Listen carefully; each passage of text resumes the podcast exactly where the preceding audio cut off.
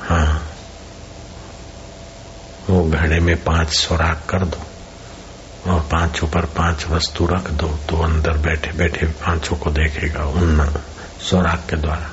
ऐसे जीव तो इंद्रियों के द्वारा संसार देखता और परमात्मा तो अपने आप, उनको आवरण नहीं है। जैसे मिट्टी की कोई नादी हो, मिट्टी का कोई घड़ा हो, उसमें कोई बैठ के पाँच सोराखों से पाँच ही चीज़ देख सके, एक एक सोराख पर एक चीज़ रखी। एक जगह देखने की, दूसरी जगह सुनने की, तीसरी जगह सूंघने की, चौथी जगह चखने की, पांचवी जगह टच करने की। ये पाँच चीज़ों, पाँच सुराखों के द्वारा ही चीज़ देखता है, ये इंद्रियों से। लेकिन ईश्वर को इनकी ज़रूरत नहीं पड़ती। ईश्वर सबके रहस्य को यूँ ही जान लेगा। ध्यानस्थ योगी भी उस ईश्वर तत्व में होता है तो गुफा में बैठे बैठे सब देख लेगा जान लेगा जिनकी कुंडली जगती और फिर ध्यान होने लगता तो आँखें बंद करते हैं तो उनको वैसे भी दिखने लग जाए। ऐसा नहीं कि टीवी में आता है, ऐसा सब दिखता है, वो दूसरे ढंग का होता है। तो वही शक्ति का खजाना है, इसलिए सबका सार यह है कि भगवान नाम का जप और भगवान के गुणानुवाद। ये सबका सार है और भगवान की स्तुति। तुम्हें वो माता बोल गए, बस बक लिया। माता के स्वरूप में भी तुम ही चैतन्य हो, पिता के रूप में भी तुम ही हो, बंधु के रूप में, सखा के रूप में भी तुम ही हो, विद्या और विनय भी तुम्हारा ही सबका कारण तुम ही हो यह है उसका तात्विक अर्थ।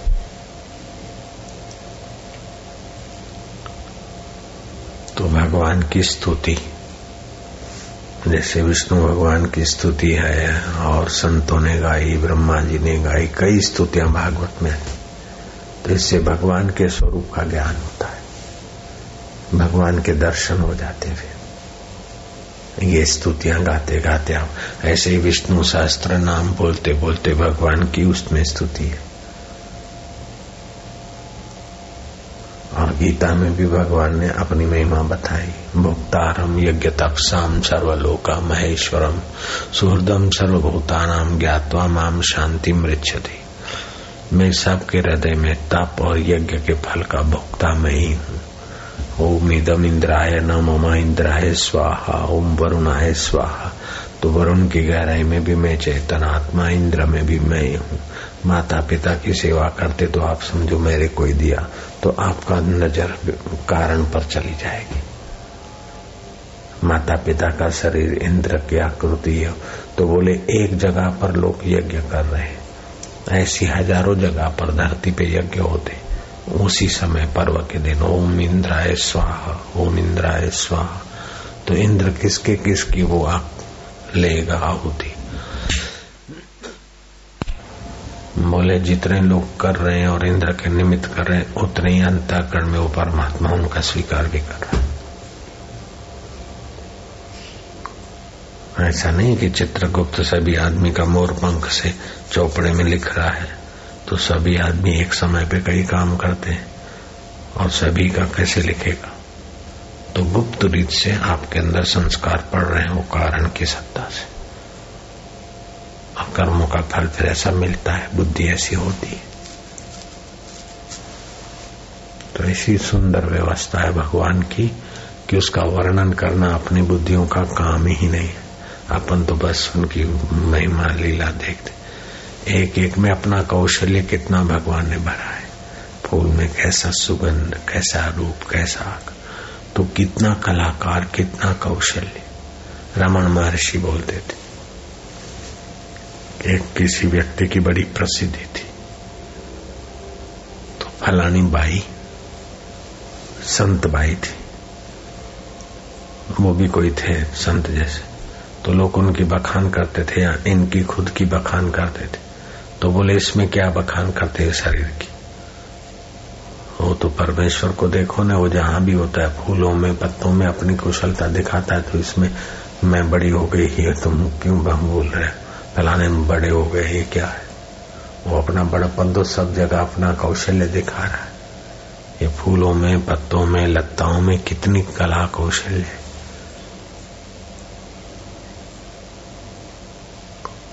कीड़ी में कैसी अकल है? तो कीड़ी का शरीर और खोपड़ी के अनुसार उसकी अकल देखो, छत पे भी चल जाती तुम चल के देखो छत पे। छत पे चढ़ जाती है और छत पे चल जाती है। दीवार पे नहीं, छत पे भी चलती चिपकली चल जाती तो कैसी कैसी ब्रह्म में, शरीर में, उनके अंडे में ये योग्यता बढ़ती। चिपकली के शरीरों में, कीड़ी के अंडों में कैसी योग्यता? तो कितना तो है तो कैसा है? वाह प्रभु। वैसे ऐसा चिंतन करते करते आपका हृदय उसमय हो जाए। इसी का नाम है साक्षात्कार की नजीक। इसी से नित्य ध्यासन अभी संबंध जुड़ जाएगा। तो अपना कल्याण करने वाले को तो बस भगवान की कथा सुने, भगवान के स्वरूप का चिंतन करे, भगवान का नाम ले, भगवान की प्रार्थना करे, भगवान के निमित्त, पाने के निमित्त ही खाए, पिए रहे। इसी में मनुष्य जीवन का कल्याण है। इसी में सब दुखों का अंत है। इसी में सब सुखों का मूल है। इसी में सारी योग्यताओं का मूल है। जहाँ पसंद पिरिन जो जहाँ पिरिन संधि पचार। तिन बिनी खाधार काद्र शलक के न करे। या तो भगवान को देखे जाओ भगवान की या तो भगवान की लीला का वर्णन करो। चिंतन करो या नाम सुनो इससे तुम्हारे हृदय में जो ज्ञान आएगा, जो खुशी होगी, जो सूझबूझ होगी, वो सारे दुखों को दूर ही दूर कर दे। जैसे सूरज को अंधेरा नहीं दिखता, ऐसे आपको फिर दुख और चिंता देखेगा ही नहीं।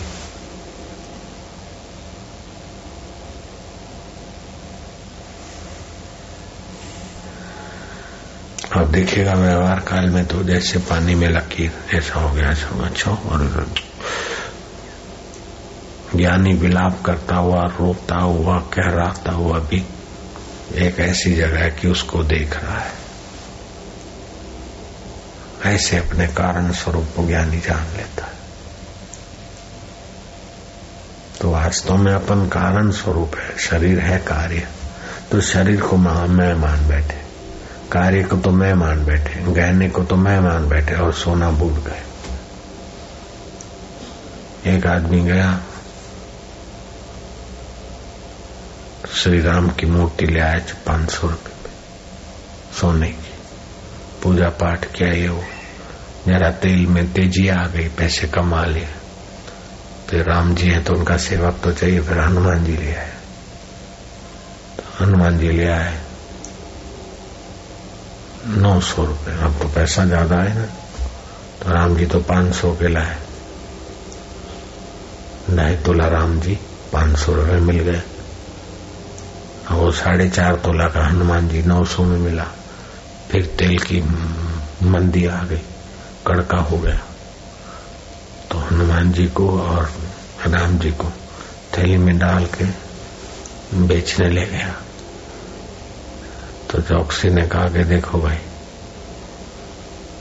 राम जी के तो मिलेंगे पौने पाँच सौ रुपये, और हनुमान जी के मिलेंगे साढ़े आठ सौ। बोले कल नहीं है राम जी स्वामी है भगवान है। तो जब सेवक के साढ़े आठ सौ देते हो तो स्वामी के हज़ार रुपये देना चाहिए ना भैया? आप स्वामी को सेवक से भी सस्ते में लेना चाहते जरा तो सोचो। वो बोलता है सेठ तुम सोचो जरा। आप सेवक और स्वामी नहीं बेच रहे आप सोना बेच रहे हैं। तो, तो सोने की नज़र सोने पे है। अर्थात कारण पर है और भक्त की नज़र कार्य पर है। कार्य तो है हनुमान की आकृति, कार्य तो है राम जी की आकृति, लेकिन कारण है सोना। वो बोलता है, ऐसा करो कि हनुमान तुम ले जाओ, सेवक को, स्वामी को भी तुम ले जाओ, मेरे को तो ढाई तोला और साढ़े चार तोला माल दे दो। अब वो माल निकल जाए तो फिर रहेंगे क्या? स्वामी और सेवक। ऐसे ही मेरा, तेरा, उसका जो तत्व है, वो निकल जाए तो कुछ नहीं रहता। ऐसे ये तत्व स्वरूप परमात्मा ही सब बनकर दिख रहे श्री भगवान ने बहुत स्पष्ट बात कही।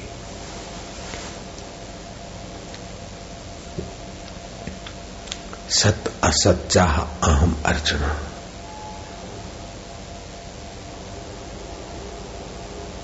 जीवन और मृत्यु में ही हूँ। जब मौत भी आए तो आप प्रभु मौत के रूप में आए हो तो मौत तो शरीर की होगी। उसको देखने वाला मैं और मौत को पसार होने की सत्ता तुम्हारी। सत्ता भी तुम्हारी, दृष्टा भी तुम ही और सत्ता भी तुम ही। हो मौत हो गई तो शरीर की हुई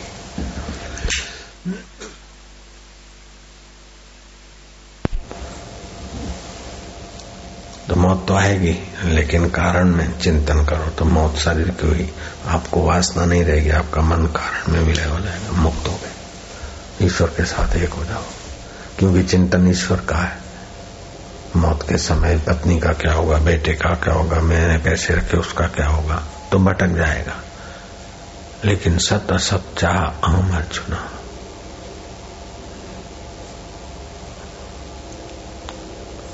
और अमृत में, यार तू मौत बन के आया, भाला बन के आया, लेकिन मुझे धोखा नहीं दे सकता।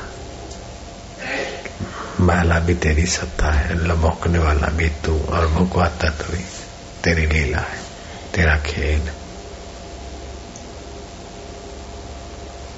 हम लोगों को संस्कार घुस गए। ऐसा हो तो अच्छा। ये हो गया, दुख हो गया, मेरा कोई भाग्य फूटा है।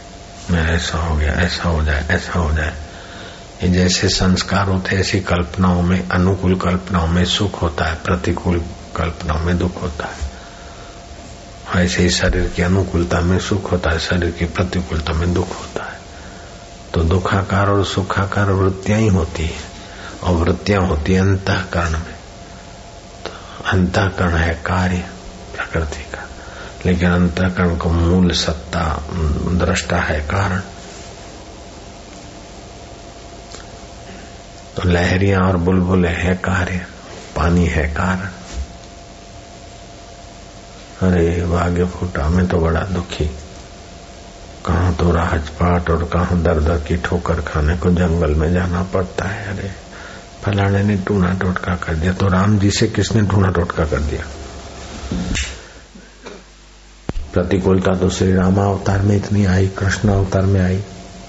शिव जी के यहाँ भी आता रहता है, लेकिन वो दुखी नहीं होते। क्योंकि उनकी निगाह कारण में अपने को तो इतनी अनुकूलता है जितनी राम जी को नहीं थी। पहले के जमाने में राजे महाराजे को इतनी सुविधा नहीं थी जितनी आजकल चपरासी को है। एक कड़के लुखे को जितनी सुविधा है, उतनी पहले राजाओं को नहीं थी। लुखा कड़का भी चलता जाता है। ट्रांजिटर साथ में लेकर गाने बजाने शुरू निकाले पाँच दस रुपये और आइसक्रीम खा ली। दो रुपये दिए और डबल भाड़ा बस में बैठने का मज़ा लिया। पहले तो राजाओं को धूल चाटते चाटते रथ में जाना पड़ता था। और बर्फ़ खाना हो या आइसक्रीम खाना हो तो हिमालय से खच्चर बर्फ़ लावे तब बर्फ़ बने। कुछ बने बर्फ़ की वैरायटी। गाना बजाना सुनना हो तो नर्तकियों की धूल पैरों की चाटनी पड़ती थी। इतनी सुविधा होने के बाद भी आज आदमी उतना सुखी नहीं।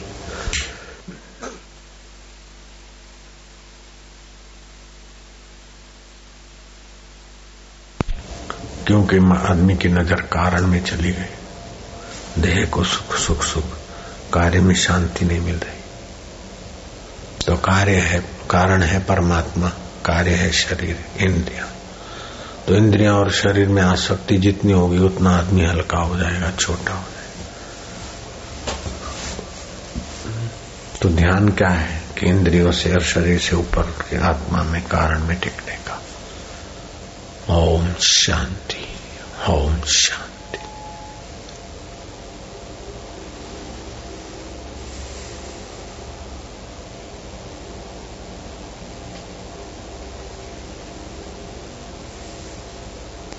या तो श्वासोश्वास को देखो, गिनो, या तो ब्रुकुटी में शांति से खींचना नहीं शांत, या तो इन विचारों को पक्का करो, थोड़ी मिनट।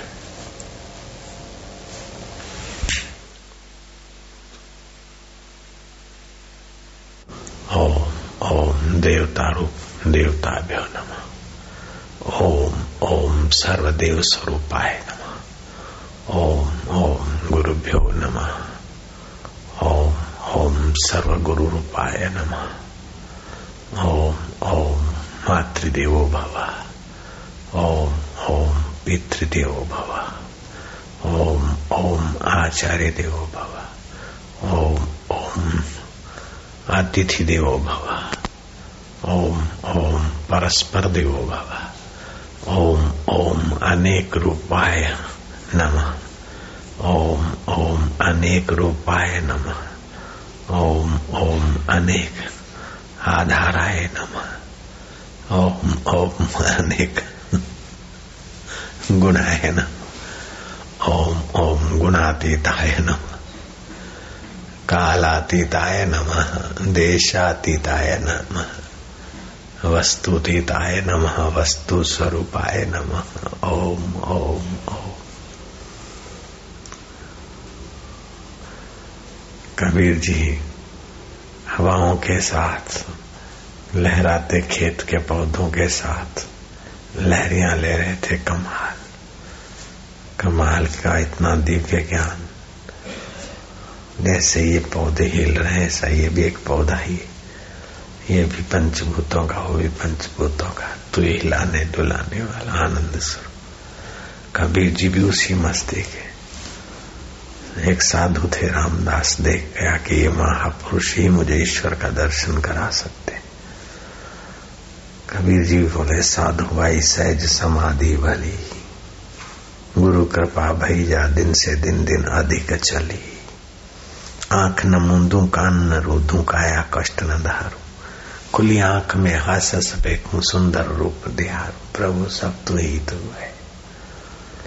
इसको कहते अविकम्प योग। समाधि लगाई तो शांति, समाधि गई तो योग कंपित। लेकिन खुली आँख भी सब सर्वत्र ईश्वर का ज्ञान अविकम्प योग है। तो रामदास ने कबीर जी को प्रार्थना की कि मुझे प्रभु का दर्शन कराओ। अधिकारी जानकर कबीर ने हाँ भर दी। बोले, आज तो आठ में एक एकादशी गुजर जाए, बारस के दिन। करेंगे। अमुक तिथि दे दी सबने। उसने क्या करा? अपना खेत बेच दिया। रुपए, पैसे जो भी थे, सारे का सारा भंडारा, क्योंकि ईश्वर मिल जाएँगे, फिर तो बाकी क्या रहे? काशी के सारे साधु आमंत्रित कर दिए गए।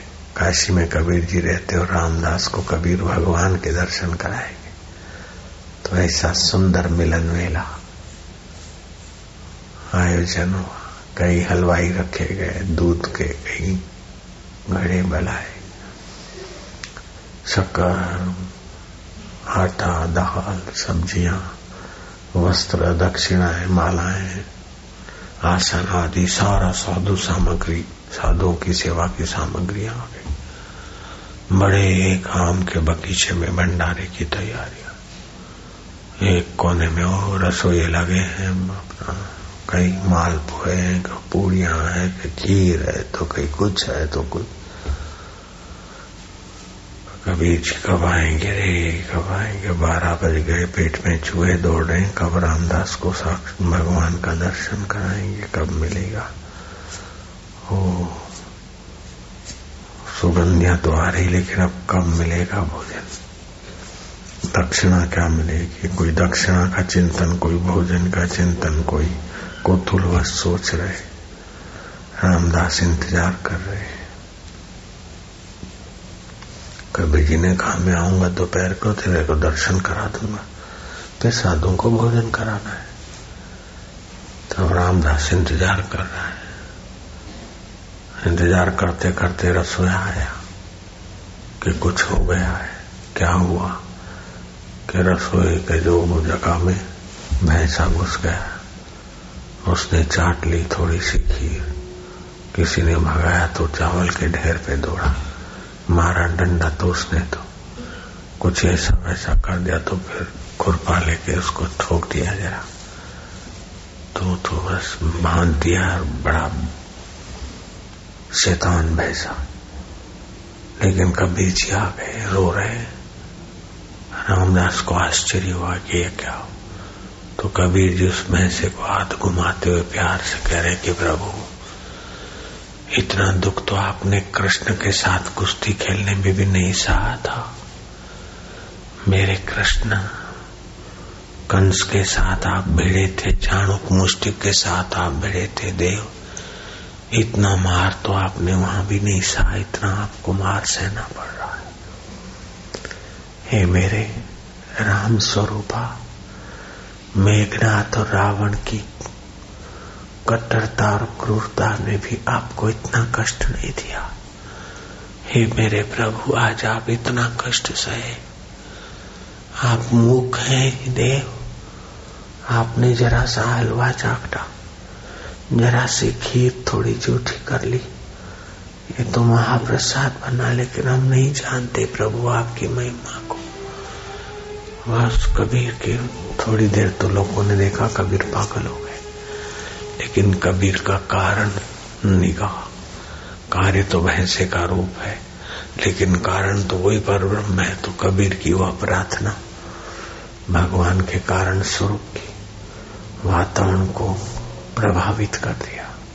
साधु शांत हो गए। खिल्ली उड़ाने वालों का मन भी पवित्र होने लगा। सर्वेश्वर, परमेश्वर, तुम भैंसा बनकर पधारे। हमने तुमको नहीं पहचाना। तुम खेतों में लहराते हो, हम नहीं जानते। तुम पक्षियों में खिलोल करते हो, हम नहीं पहचानते। माँ में करुणा और पिता में अनुशासन देने वाले तुम ही देव। भक्त की पुण्याई से तुम्हें पाने की इच्छा भी तुम ही देते हो। गुरु में ज्ञान देने की समता और प्रेरणा भी तुम ही हे मेरे भैंसा भगवान, आपकी लीला परम्पार है हम अज्ञानी कैसे पहचाने आपको? आप ही तो सर्वेश्वर, परमेश्वर हो प्रभु है। कबीर जी गद गद कंठ से उसे आलिंगन के जा रहे सारा वातावरण बस प्रभु के उस तात्विक कारण स्वरूप के चिंतन सुनने से साधु तो थे ही थे। सबका मन भर गया। रामदास के तो मन में विश्रांति मिली। कबीर जी का तो स्वभाव था। औरों का भी पुण्योदय हो गया। भैंसे में भी भागवत बुद्धि। जिसने रखी उसके लिए भगवान छुपा कहा है? वृक्ष में भी जो भगवत बुद्धि आ गई, उसके लिए भगवान पराया कहा है? कहीं फूल होकर महक रहा है तो कहीं तुलसी होकर दिख रहा है तो कहीं पाल बेंटन कहता है, रमन महर्षि को आप कोई चमत्कार दिखाई बोले, एक पानी के नहीं, उड़िया बाबा को बोले। बाबा आप कोई चमत्कार दिखाए पाल बेंटन कहता है। उड़िया बाबा कहता है कि एक पानी की बूंद मनुष्य बनती है, हंसती है, खेलती है देसी विदेशी इंजीनियर, डॉक्टर बनती एक पानी की पिता की बूंद माँ के गर्भ में रहती और फिर मनुष्य बनती। इससे बड़ा चमत्कार क्या देखोगे? सारी सृष्टि चमत्कार है उस कारण स्वरूप ब्रह्मा की। और क्या जादूगरों का चमत्कार में और नया चमत्कार क्या देखो? मेरे गुरु जी ने मेरे को बताया कि सांप दूध पीता और विष बनता है। ये क्या कम चमत्कार है? माँ रोटी खाती और दूध बनता है, बच्चा है तो। नहीं नहीं है तो बंद हो जाता है। बच्चे को अब दूध पीने का हक नहीं है तो दूध बंद हो जाता है। बच्चे के पहले भी दूध नहीं, बच्चे की योग्यता नहीं तो दूध नहीं। ये क्या कम व्यवस्था है, चमत्कार